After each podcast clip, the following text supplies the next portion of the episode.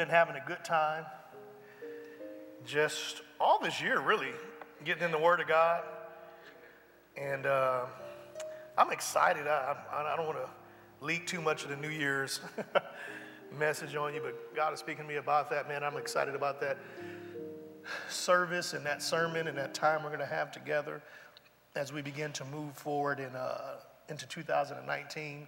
You know, all this year, we've been talking about the Holy Ghost and growth and spiritual maturity. And at the beginning of the year, we talked about by the time we get to the end of the year, taking what we have learned and depositing it and discipling others. And as we go forward in uh, 2019, man, we're going to get some awesome opportunities to minister the gospel of grace all around this city. Um, and, and I hope you're ready. You know, so on our New Year's uh, service, our New Year's Eve service, we're going to be just vision casting for, uh, you know, next year especially. I mean, we're going to do a, a sermon and it'll be done in that, that way, in that format. But I'm telling you, you don't want to miss it. Um, don't just, you know, I'll just stream it, you know, because it might be cold or whatever. No, get here. Um, there's something about being present. You know what I mean? Um, there, there's an anointing on what we do live, and hey to everybody who's streaming tonight. Uh, you know, we got folks actually starting to watch from around America. Uh, we got the Southside Church uh, watching every Wednesday. But there's something about being able to get here if you're able um, and getting in the house. Amen.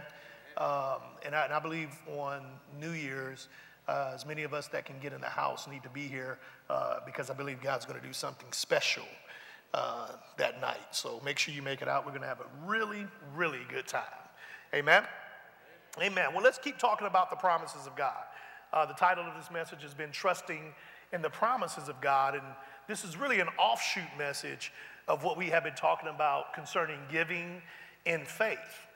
And faith, we know according to Hebrews 11 1, is the substance of things hoped for. Yeah, the evidence of things unseen. Faith is all about my confidence in God and God's word. And it's not just something that I think about, it's literally something that if I believe his word so much, I actually take action on it.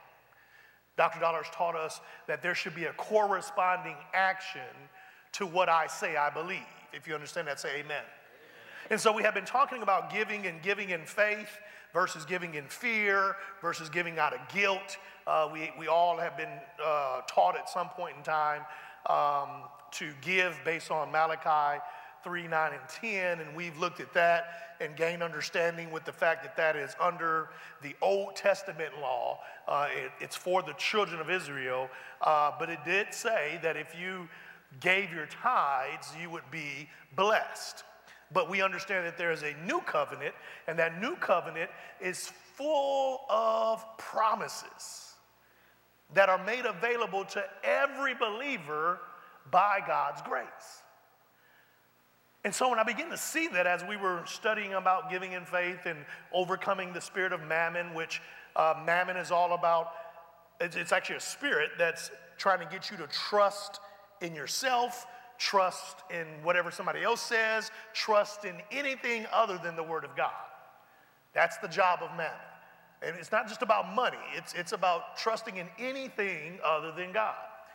And as I began to look at the fact that the New Testament, or the, or the covenant of grace, rather, is full of these promises, I had to stop and pause and make sure we understood how to trust in the promises of God. Because we can say, don't trust the spirit of mammon. We can say, don't trust the enemy. Uh, we can say, have faith in God.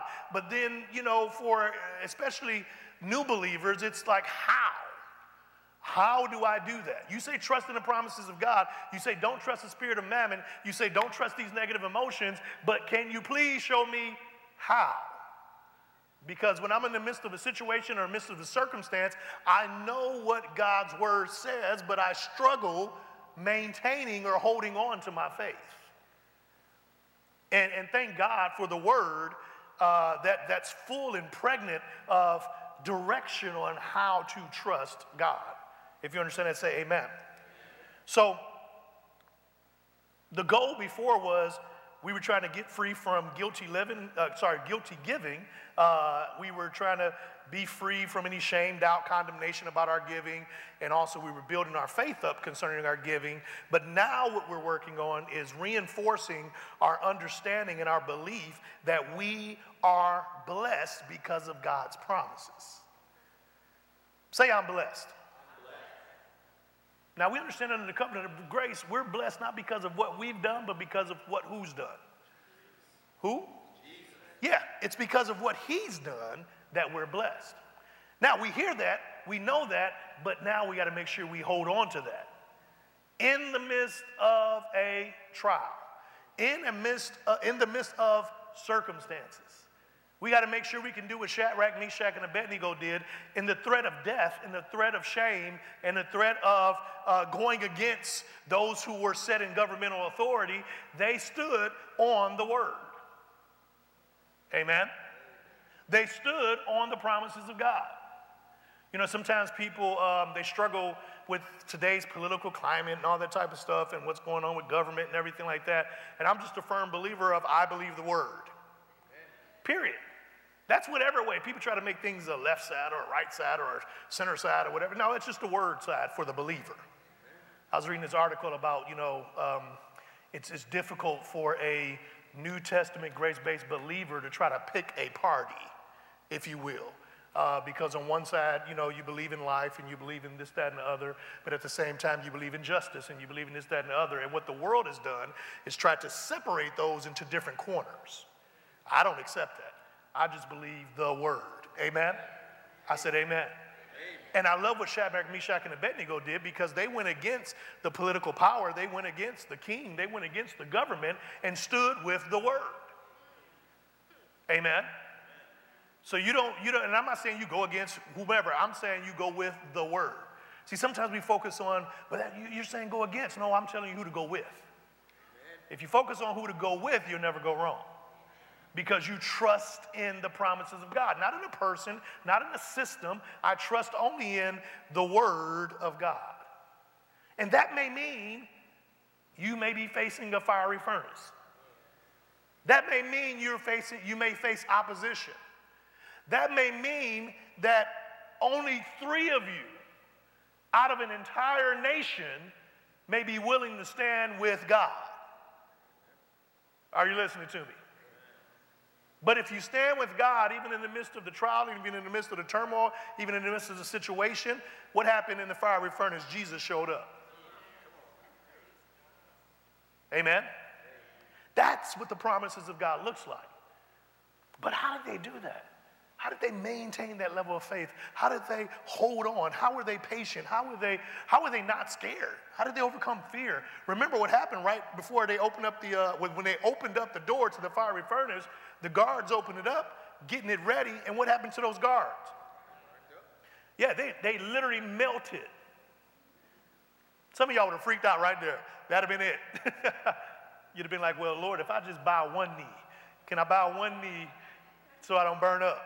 But no, they, they, they, they still stood and stood firm in their faith in spite of the situation and circumstances. So we want to gain full understanding of being able to trust in the promises of God. Now, what we've already talked about, just to quickly recap, is we've talked about uh, number one. Well, I'm, I'm going to lay this out to you, uh, especially if you're taking notes, slightly differently than we've been uh, laying it out. Um, understand that in this teaching, we're going to look at four stages of trusting God, and inside of those four stages, there's a total of nine strategies we're going to look at. So each stage is going to have a few strategies under it. So this is the stage we might be at, and then here's how we accomplish that particular stage. Amen? Now, we've already talked about stage one uh, last Wednesday and last Sunday, and that stage is that we must remember, everybody say, remember, remember what God promises us in the Word and keep it in our hearts. Remember what God promises us in the Word and keep it in our hearts. So this, there's this stage of reminding ourselves of what did God say? What did God say? And then maintaining that and keeping it in your heart. You know, you do it every time you take communion on Sundays with us. You know, if you've ever taken communion at a denominational church, a lot of times they'll have a big table in the front and it says, This do in remembrance of me. And that comes from the scripture in uh, Corinthians. And we, we have to remind ourselves constantly of what did God say concerning his promises. Now, now, before we dive too deep into that, what is a promise? What is a promise? A promise according to the dictionary, is a declaration that one will do or refrain from doing something specified. It's a legally binding declaration that gives the person to whom it's made a right to expect or to claim the performance of a specified act. I'll say that again.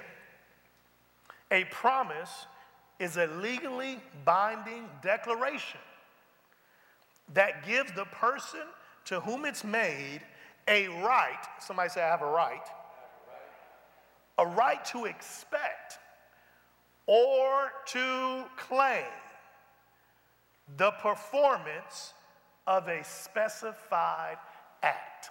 That's what a promise is. A promise grants you and I, a promise from God, grants you and I the right to expect Him to perform. Not only a right to expect him to perform, but a right to claim that performance. A right to claim that performance. A right to claim that performance. On the cross, when Jesus went there, he took on all sickness, all disease. He performed that act. Amen. And at its conclusion, he said, It is finished. The performance of healing was done, correct? And now, through salvation that you've taken by faith, through grace, or uh, by grace through faith, it's now made available to who? It's promised to everybody. And you have a right to expect healing, but better yet, you have a right to claim based on the performance that Jesus has already done. So you have to understand when it comes to the promises of God, this is not about getting God to do something. This is about claiming what is already done. I'll say that again. This is not about getting God to do something, it's about claiming what Jesus has already done. You have a promise. So, the first stage of trusting in the promises of God is we must remember what God tells us and keep it in our hearts. Proverbs 420 through 22 says this it says, My son, attend to my words, incline thine ear unto my sayings. Let them not depart from thine eyes. Keep them in the midst of thine heart, which we know is our mind, our soul, for they are life unto those that find them, and health to all their flesh. I have to see that word. I have to remind myself of that word, and I have to keep that word in my heart. Amen? So that's the first stage. Now, here's the first strategy under the first stage. Uh, first, we must, excuse me, the first thing to do to win in spiritual battle is to locate the promise we are believing for in the Word. I can't remind myself of a promise I don't know. Make sense? So if I'm going to remind myself of the promise, I have to go and find that promise in the Word. What's something somebody's believing for in here? Somebody said a car. What's a promise in the Word of God concerning getting a car? Somebody said, they had cars back in the Bible days.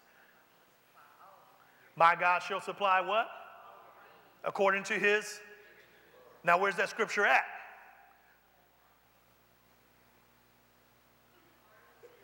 Somebody say, in the Word. look it up. Just look it up. Look it up real quick. Use your phone. Because, see, this, this is what it practically takes. Because brother says, I'm believing for a car. We give him a scripture based on what the word says. Why? Because we, we go to church, we know what it says, but maybe he don't go to church like that. Philippians 4 19.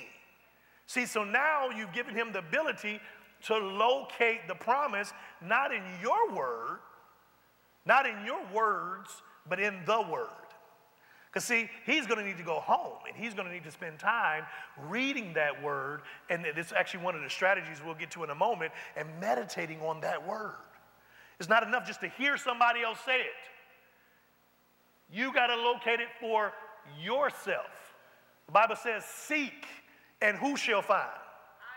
Yeah, Seek and you shall find. Knock and it shall be open for you. Ask and it will be given to you. It didn't say your pastor seek and then you find.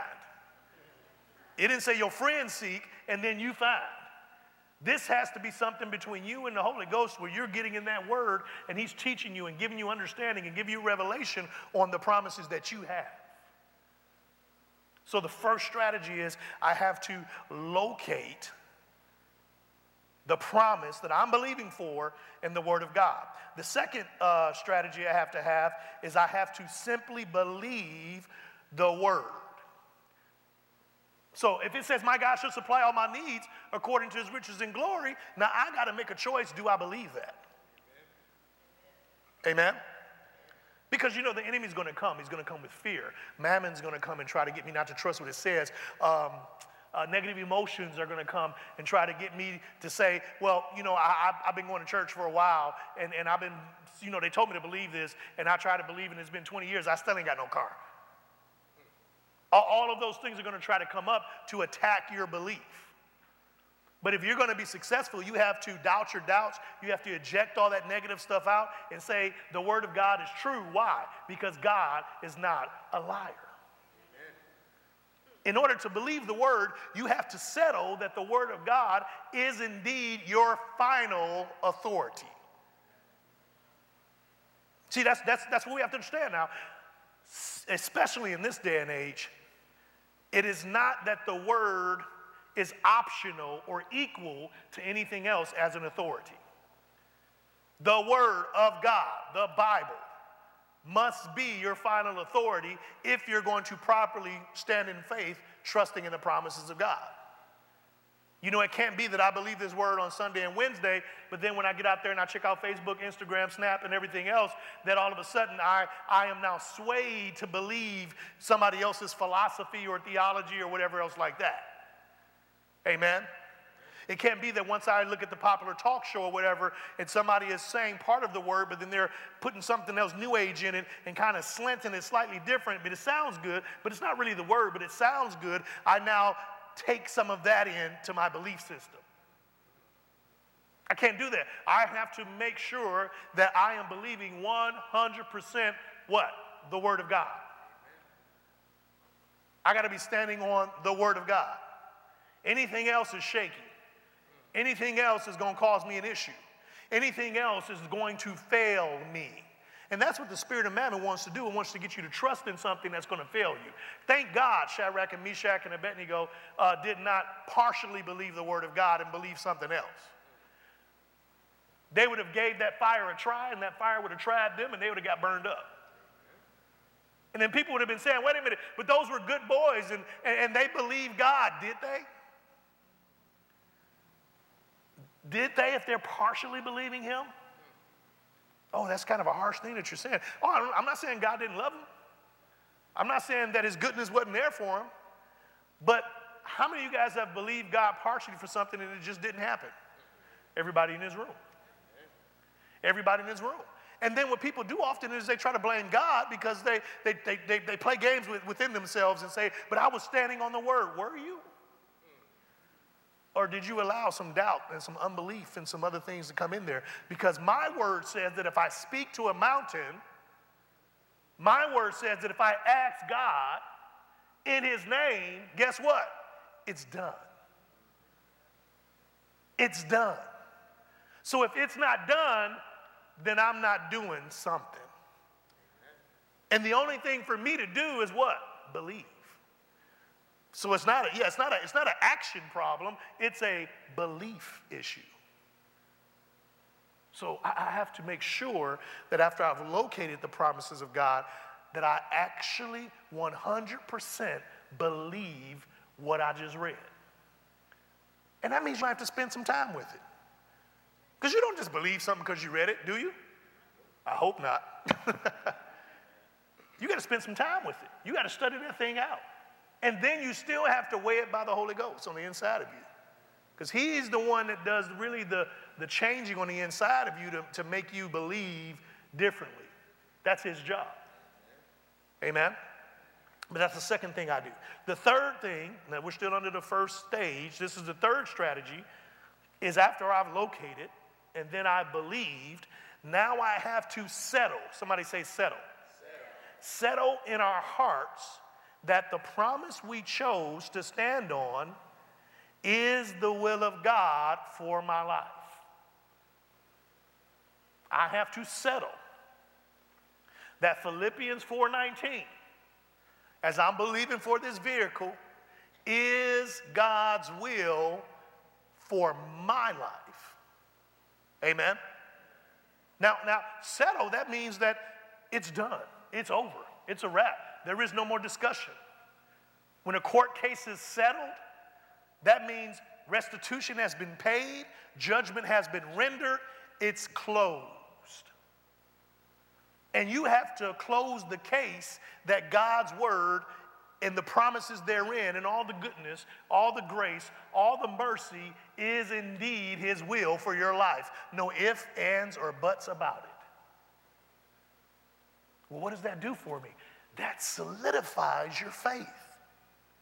Amen? Because again, the enemy comes to do what? Steal, kill, and destroy. So you're sitting there with your believing self, and then he's going to come with situations and circumstances to get you to doubt. He's going to come with the wind and the waves like he did with Peter, who was already walking on the water. It was Jesus' will for him to walk on the water. But then circumstances showed up, life showed up, nature in that case showed up, contradicting the word of the Lord. And what he did was he got his focus on the thing that was contradicting the word. He believed in it. And so, guess what? He began to sink. See, here's what you got to understand whatever you believe is what's going to manifest in your life. Whatever you believe is what's going to manifest in your life. That's the power of faith. So if you believe that Jesus says, come out on this water, and you do it, now, only do it if he tells you now. then guess what? You'll walk on water. If you believe that car is what he wants you to have, then guess what? That'll manifest. But if you don't believe, then you won't have. Well, what happens if I believe sometimes and not other times? I'm glad you asked that. Turn to James chapter 1. Because this is where a lot of believers find themselves. James 1, uh, I want to say it's verse 7 or 8. Yeah. Uh, verse 6. Let's start at verse 6. James 1 6. Let me put these things on while I read. My wife was like, Why didn't you put your glasses on? I said, I can see it. She was like, Not as close as you was to that Bible. All right. Verse 6 says, But let him ask in what? Faith. Let him ask in what? Faith. Let him ask in faith. Then what does it say after that? Nothing wavering. For he that wavereth is like a wave of the sea, driven with the wind, tossed to and fro. I believe, I don't believe. I believe, I don't believe. I believe, I don't believe. What, hap- what, what, what, what, what type of man? It says, For let not that man think that he shall what? Receive anything of the Lord. Didn't say the Lord doesn't love that person. Didn't say that grace wasn't sufficient for that person. But what it did say was, because of this person's being tossed back and forth, they now have disqualified themselves from receiving what grace has made available. And that's why the devil wants to mess with your mind That's why he wants to try to inject negative emotions, depression, and anything else into your life. Because if he can just get you today to not believe, but then tomorrow you go back to believing, and then the next day you don't believe, and then the next day you do believe, you then qualify as a double minded person. And he says, I just want to keep them stuck right where they're at. Because if I can do this just long enough, I know they'll become hopeless and give up. It says this type of person, not that God doesn't love you, but that person can't expect to receive anything from the Lord. Verse 8 says he's a double minded man. A double minded man is unstable. This is interesting. A double minded man is unstable in what? Oh my goodness, all his ways. Let's read this out of the Amplified. Uh, I'm going to go back to verse 5 and, as we read this out the Amplified. So go to verse 5. It says, If any of you is deficient in wisdom, what is wisdom? Wisdom is knowing what to do when I don't know what to do. So if any of you is deficient in wisdom, let him ask of the giving God, who gives to everyone liberally. What's that word liberally mean? Freely. So it doesn't cost you anything. And he gives wisdom literally to everybody.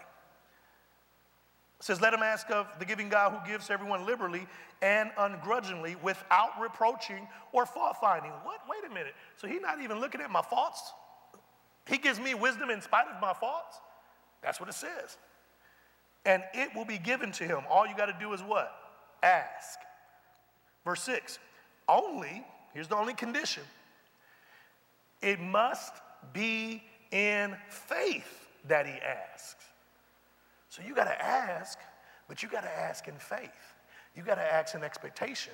You got to ask in confidence in God and His Word. You got to ask believing. You can't ask God for things in unbelief and then think you're going to receive them. This tells me then that it's possible to ask God for stuff and, be, and not be believing. It's possible to walk right up to the throne of God and say, God, I believe you for my car. But you don't really believe. It says only it must be in faith that he acts with no wavering. Now, I love this because it kind of defines what that means no hesitating, no doubting. For the one who wavers, the one who hesitates, the one who doubts, the one who wavers, the one who hesitates, the one who doubts, is like the billowing surge out at sea that is blown hither and thither and tossed by the wind. For truly, let not such a person imagine, let not a person see themselves receiving anything he asked for from the Lord. Well, why not? Because he's asking in unbelief. He's asking, not trusting.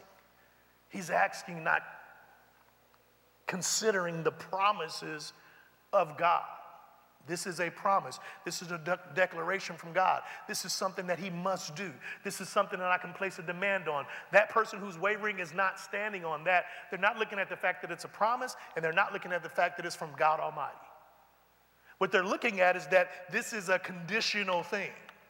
That's what they're really feeling in their hearts, that this is something that God might do, instead of this is something that God has already done. Is not something that God might do. You are healed. You are prosperous. You are free. It's not that you might be prosperous, or you might be healed, or you might be delivered, or you might be free. It is finished. And when you go to God to ask, you don't get off of that. You don't let anything push you to the right or to the left of that. You say, It is done. it is done. It is done. Was the weed. Just I'm delivered. I'm set free from, from the drugs. but whatever it is, it is done. Say that with me. Say, I'm free. So I have to settle in my heart that this promise that I'm choosing to stand on is indeed done and it's God's will for my life. It's His will for my life, and it's done. And I'm not moving to the right or to the left. That's the third strategy. It is His will for me to prosper. Amen? So, those three strategies go under the first stage. And remember, that first stage was in order to strengthen our faith, we have to remember what God tells us and then keep that in our hearts. Do you got that? Okay, amen. So, we're going to go to the second stage. So, I'm remembering and I'm keeping His word in my heart. The next stage kind of butts right up against that last strategy. We must firmly trust in God's promises that we have been given to overcome the problem. I'll read that again.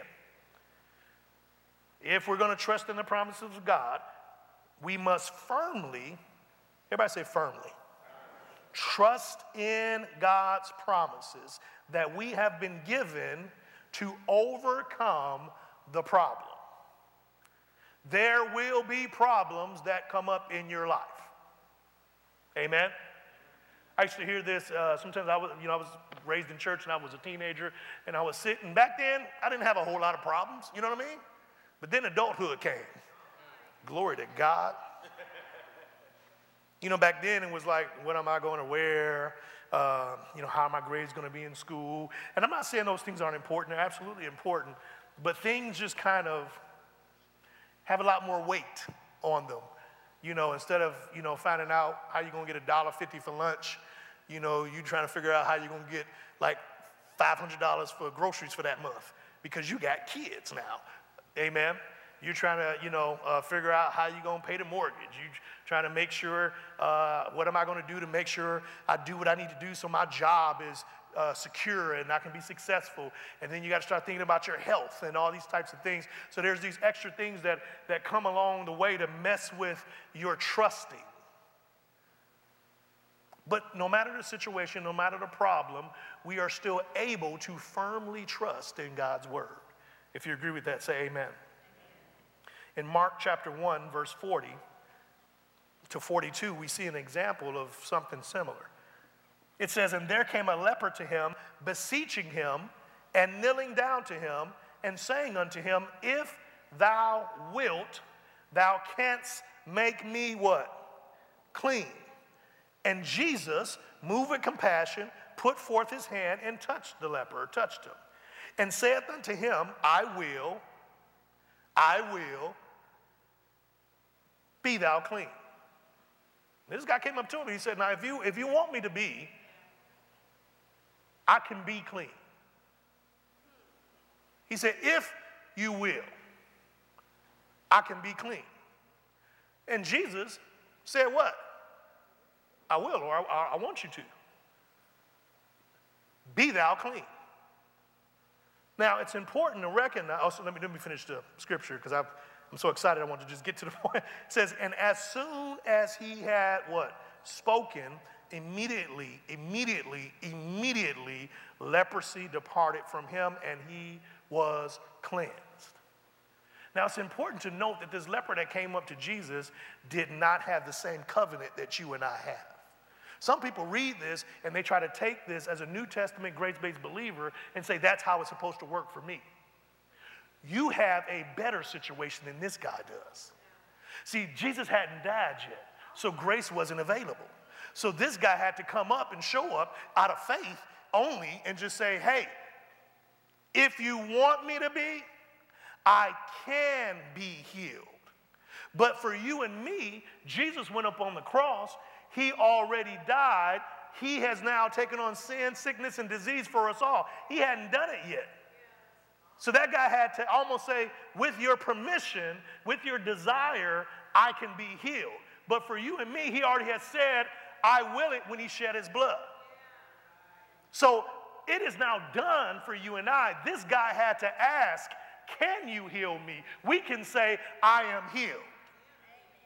He had to say, Lord, I'm not sure if you want me because of my situation, because of my circumstances. I'm not sure if you want me healed, but you and me, we get to stand under a new covenant that says, For God so loved the world that he gave his only begotten Son, that whosoever believes shall not perish but have everlasting life.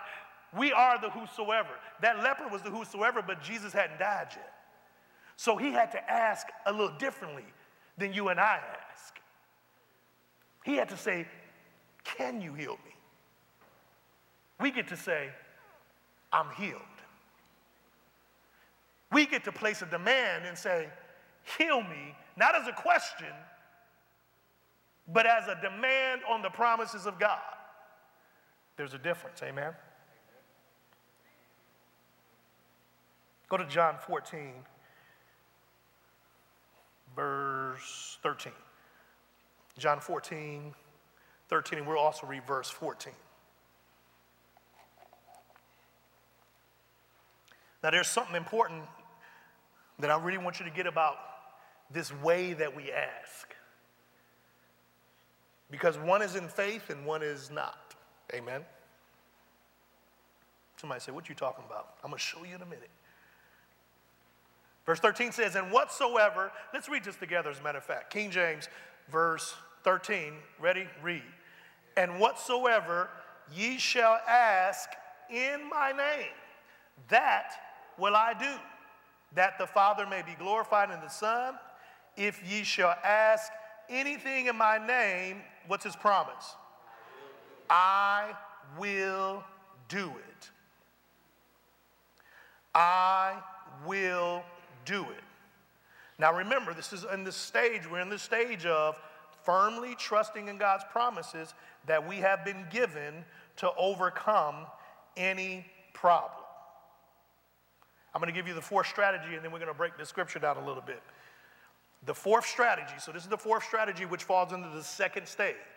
You had three strategies before, so this is the fourth one that falls under the second stage. The fourth way to fight the enemy is to ask God for what we want. To ask God for what we want, but not just any way. We ask God for what we want according to His Word. Ask God for what we want according to His Word. What we ask in God's authority, He will do. Did you notice that it said, and whatsoever you shall ask, but how do we ask? In my name. If I come to you in the name of Dr. Dollar and Pastor Taffi, that means I come to you in their authority, with their interest, with the power that is on them. I am their ambassador and I come in that name. So when you say in his name, he's saying when you ask for something in line with my name, in line with my authority, in line with my will, that's the stuff I'll do. Makes perfect sense when you understand it. A parent is not going to allow a child to do something that they don't want them to do.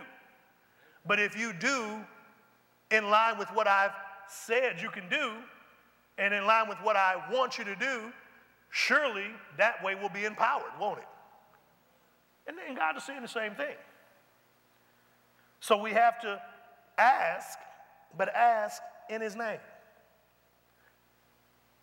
But in order to ask in His name, in order to ask in line with His word, that means I have to understand His word. That means I have to spend time with His word. And His word is what shapes my asking. I don't just ask for things randomly, I ask for things in line with the word of God. Uh, look at Psalms 37 4. Let me show you this. Psalms 37 4. We're going to look in the uh, King James.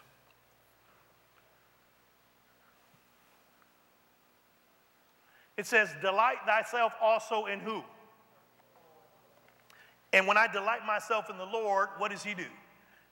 He shall give thee the desires of thine heart. Now, is this talking about the heart that pumps blood? No, it's talking about your mind. So, in your mind, delight yourself with God. What does that mean to delight myself with the Lord? That means want what He wants for your life. Want what He wants for your life. Delight yourself with what He wants. Take pleasure in what He wants for your life and want it for yourself. And when you do that, up here, He will give you the desires that you have up here. Why? Because the desires in your mind match the desires He wants for you. And when you get your mind in the right place, matching His desires for you, and then you go and ask Him for what He wants for you, He's going to say, Yes, that's what I want you to have. What does God want from me? 3 John 2 says, Beloved, I wish above all things that you prosper and be in good health, even as your soul prospers. What does God want for you? He wants life for you. He wants abundance for you. He wants prosperity for you. He's given you healing. He's given you freedom. That's what He wants for you. And as soon as you get your mind right and see that that's what He wants for you, and you want it for yourself, and then you ask Him for it, guess what? It's done. It's not that He might do it, it's that it's already done. So you're asking him for something not so that he will do it. I hope you're starting to get what I'm talking about. You're asking him and you're placing a demand on what he's already done. See, we're so used to asking people for some, something, and, and, and as I say, being ready for both answers. You know, I always say that at work. I say uh, in the ministry, you know, whenever I request something uh, from, from anybody uh, above me, especially, I start turning a request and I'm always ready for both answers. What's, what's both answers? Yes or no? So I, I emotionally prepare either way. Because some people lose their mind when they get told no, you know what I'm saying? And sometimes you don't know why. They say no, it might not be in the budget, might not be whatever. But I had to learn how to emotionally prepare for both answers. But it's not that way with God. It is finished. So when you go to God and say, I am healed, heal me. It is not an option to hear a no because the blood of Jesus has secured your yes. When you go to God and say, I am prosperous, prosper me. You're asking God to prosper you, but it is not with the question mark at the end, it is with the period. And there's a difference between the two. One says, Prosper me if you will, like the leper, but you got a different covenant. The other says, Prosper me, period, and that is placing a demand on what the blood of Jesus has already done for you. If you understand that, say amen. So I have to ask God according to his will or his word for the promise. When you look this word up, ask, and you break it down in the New Testament, uh, it, it, it says that it's placing a demand on, calling for, or requiring. You're requiring from God what He has promised. That's why I said it's important that you ask the right way. You're not asking like the leper did. Some people look at that and say, that's how we're supposed to do it. No, no, no. That was an example of how not to do it, actually. Not for the grace based believer. The grace based believer boldly goes to the throne of, there's a reason why I said grace. The leper couldn't go, boldly go to the throne of grace because grace hadn't been made available. But you and I, we can boldly go to the throne of grace asking for a help in the time of trouble. It's not saying, will you help me, question mark. It's saying help, period. And then he says, I already gave you help. The Holy Spirit's on the inside of you. Go for it. Boldly. Boldly. Somebody say boldly. Boldly going to the throne of grace and demanding, placing a demand on help. I don't know if we should be demanding God to do anything. You're not demanding God to do anything, He's already done it. You're placing a demand on help to help you because help has been promised. How do I get it? Ask. Open up your mouth and declare it. Heal me, prosper me, deliver me, make me whole.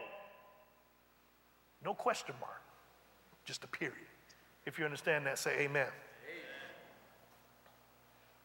So ask God correctly and ask with the knowledge that it is His will that that thing is indeed done. Amen? Okay, so here's, this, here's number five, or the fifth strategy, and this is under the second stage.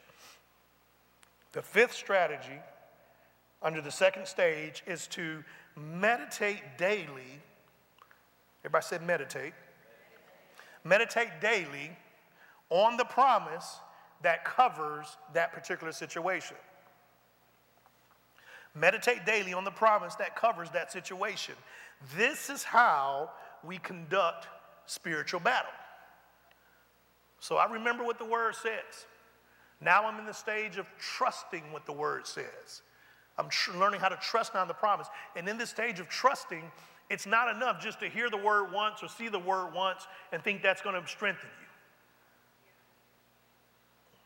Anybody ever worked out in here or did any type of exercise in your life? Amen. Was one time enough? Did you see any change? No, one time ain't enough. Sometimes you go in that gym and, and some people try to make one time enough. What happens when you try to make one time enough and you get in there and work out for six hours thinking you're going to lose all the weight you need to lose? Is that what happens to your body? You, you, you hurt yourself. Yeah, yeah, that, that, that workout regimen, you, you back there three weeks later because you don't messed up your muscles, you don't rip them things apart, and you don't injure yourself or something like that. It, it, to, in order to develop something, one time was never supposed to be enough. And if you're going to develop your faith, if you're going to develop in trusting in God, it's going to take a process. And when I meditate the Word of God, I am turning, that word meditate means to mutter, to utter it over and over again. It means to roll it over in your mind. Joshua 1 and 8 says, This book of the law shall not depart of thy mouth, out of thy mouth, but thou shalt meditate. How often? Therein day and night. Why? That thou mayest observe to do according to all that is written therein. For then thou shalt make thy way prosperous, and then thou shalt have good success. But this all starts with meditating, hearing that word, knowing what the promise is, standing on that promise, trusting in that promise, saying the promise, asking God, placing a demand on that promise. But then tomorrow, I got to meditate on that word because guess what? I got I might have to do it again. What do I do when it don't show up right away? I might have to do it again. And then I might have to do it again. And then I might have to do it again. I don't give up. I remain the same because I'm working on something. You know, people say that and it's like a little spiritual catchphrase, but you really are working on something. And as you meditate on that word and, and, and stick to it, it builds up and it develops your faith. See, we have to understand that God has done everything that needed to be done for our victory. But our part is to stand now on that promise. The Bible says after you've done all you can do to stand, do what? Keep standing. What am I doing while I'm standing? Meditating on the word. Putting that scripture out, reading it in every uh, translation possible, getting the Greek and the Hebrew and understanding it more and more. Why? Why would I do that? Because you're strengthening your faith as you're gaining more understanding. And as you strengthen your faith and you gain understanding, it's almost like you're, you're cementing yourself in the proper position. So when the winds come and the rain come, the mess comes and the haters come, you just can't be moved. Even, even though you may bend a little bit, you know, it's like I can't, I can't break, I can't move because I am cemented and standing on the word of God. But if I don't meditate on that word, I don't become what they call grounded in it. What does that mean? That means that my roots don't go down deep enough, and then what ends up happening as soon as the wind comes, I get blown over. As soon as somebody says, oh, you know your bank account a little low, or you know we think we saw something in the scan, or you know uh, they're about to come and take your house, if you're not rooted, if you're not grounded, if you're not cemented because you didn't meditate on that word, it'll knock you over. But for the believer that's really believing, for the believer that's simply standing and meditating and rooting themselves, no matter what comes, they're not moved. I'm a believer who ain't gonna be moved because I'm a believer that's gonna have success as I meditate on God's word. So, our part is to stand on the promise. We must meditate on the word until we can see ourselves doing what we believe. Somebody said, How, how long do I do this? You do it until it manifests, number one. Amen? But you definitely don't stop until you see yourself with it or doing whatever it is you're believing for. And I'm not talking about just wishing, amen? I'm talking about gaining understanding and revelation, excuse me, revelation that that thing is done. Because sometimes I, have heard people say this I just can't see myself, da da da da da da da. No. You might not be able to right now, but you get in that word and you meditate on it. And I promise you, you will start seeing it. The Holy Spirit will start changing something on the inside of you. Something will wake up. You'll start finding out that you are precious, that you are worthy, that the blood of Jesus was more than enough. You'll start gaining understanding and revelation that it is, of, of what it means that it is finished. You'll start understanding that God's not a man that he can't lie. You'll start understanding, wait, wait, this ain't like my dad. This ain't like my ex-husband. This ain't like such and such who lied to me. This is God who does not lie. He gave me a promise and it is done. Before you know it, you'll stand up and you'll say, wait a minute. Heal me, prosper me, deliver me. It's done. Amen. Joshua 1 and 8 and Amplified really quickly. It says this This book of the law shall not depart out of your mouth, but you shall meditate on it day and how often? Night that you may observe and do according to all that is written in it. For then you shall make your way prosperous. So it's quite similar to the King James Version, but check this out. And then you shall deal how? This is having success. You shall deal wisely and have good success. What is wisdom?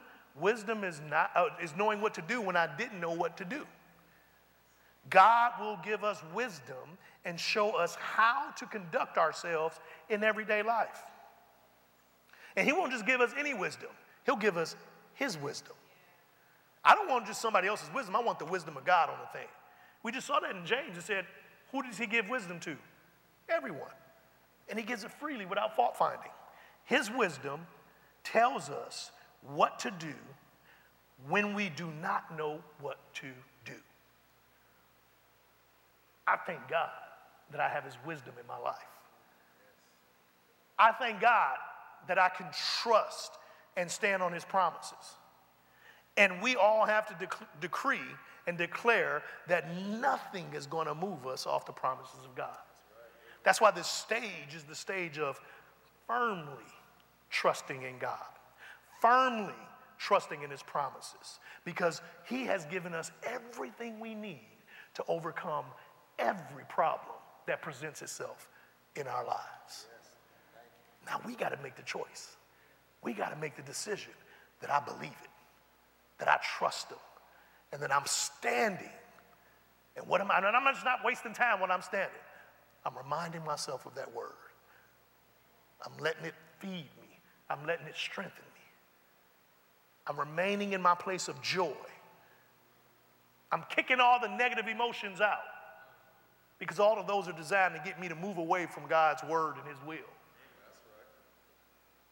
I'm defeating the spirit of mammon by doubting my doubts. I trust God. Well, my time is all gone. Amen. That, that felt like it went by quick. Amen. Well, guess we have to pick it up on Sunday. Amen. Come on, let's give God a hand clap of praise. Amen. Well, did you get anything out of that tonight? Amen. Man, we're just going to keep growing and keep learning how to trust in everything that God is telling us to do. But more than that, trusting in the promises of God. Amen. Father God, we just thank and praise you for your word on tonight. We thank and praise you and believe that we receive all that you have made available. We don't ask any longer with a question mark. We ask requiring what your promises have already said. We place a demand tonight on the promises of God ministering spirits, angels, go forth right now and cause what is ours to come. I declare right now in the name of Jesus, you're healed, you're whole, you're prosperous, you're delivered, you're free, you are saved because of what Jesus has done. Now, trust tonight that His grace is sufficient. And you will experience great and mighty victory in every area of your life. Your marriage is restored. That's for somebody. Your marriage is restored in Jesus' name. Cancer is gone in Jesus' name. Increase and promotion is yours in Jesus' name. I'm just declaring what I'm hearing the Holy Spirit say, and it's, it's, it's up to you to grab this stuff. This is for folks in this room. This is for folks watching on this stream right now. Your child is healed. Somebody's child is sick. I see a little baby that's a toddler actually that's, that's uh, sick with a fever, and God is saying he's healed right now. Oh, I'm sorry, I got the sex wrong. He said she. She's healed right now in Jesus' name. In Jesus' name, we speak healing into that, into her body right now. Jesus' name. We thank you for it, Lord. If you receive that, say amen. Come on, give God a hand clap of praise one more time. Amen. Well, let's trust God with our giving on tonight. You know, this, this trusting God with His promises is not just about our giving, that's what we started at, but it's about our living. It's about every area of our life. Do I believe God? Do I trust God? Thank God we, we're starting to finally figure out this numbers thing is not an issue. Amen. It's about where's my heart at? Am I, am I giving tithes because I'm trying to buy the blessing? Or am I giving a tithe because I, I love God? Am I doing it the way Abraham did it? He just honored God he loved God. So he tithed. That's how we're supposed to tithe. Amen. What happened if I don't have my tithe? God still loves you. Give an offering. Give an offering. Don't just not do nothing because you feel guilty. No, thank God the widow didn't do that with her with her two copper coins. Amen. Thank God she still showed up because she believed in Jesus. And Jesus honored that offering. So Jesus honor your offering right where you're at. And then you go through the process of learning how to trust God.